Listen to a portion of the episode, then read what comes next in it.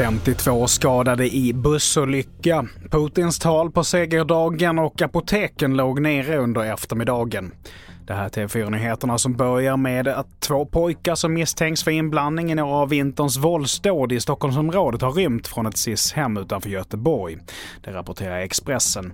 Båda är 14 år gamla och rymde igår. Den ena pojken misstänks för att ha avlossat skott mot en lägenhet i Fruängen i januari och rättegången mot honom var planerad att inledas nu på torsdag. Den andra tonåringen greps efter en skjutning i Gubbängen i december.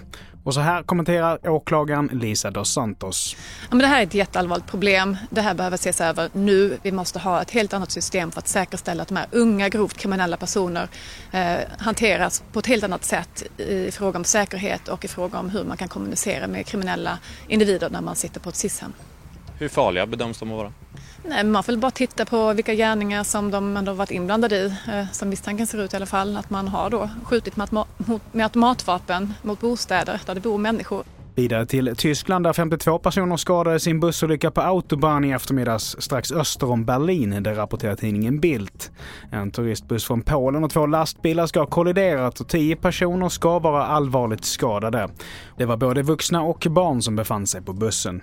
Vi fortsätter till Moskva och firandet av segerdagen där Rysslands president Putin idag höll tal och sa att västvärlden hade förklarat krig mot landet. I flera delar av landet har dessutom firandet ställts in på grund av det pågående kriget och oron för terrorhot.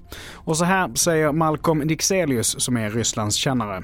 Mitt intryck är att det var ett väldigt defensivt tal och att eh, det som var tydligast var det som saknades i talet, nämligen det fanns inga nya initiativ, hur man skulle till exempel mobilisera mer folk.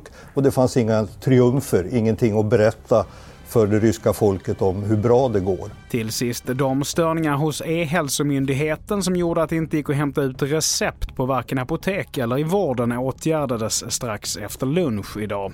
Däremot så kan vissa fördröjningar finnas kvar och enligt myndigheternas presstjänst så ska problemet ha legat hos en driftleverantör och ska alltså inte handla om någon attack av något slag.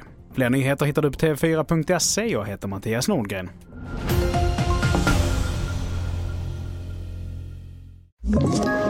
Ett poddtips från Podplay. I podden Något Kaiko garanterar östgötarna Brutti och jag, Davva, dig en stor dos skratt. Där följer jag pladask för köttätandet igen. Man är lite som en jävla vampyr. Man har fått lite blodsmak och då måste man ha mer.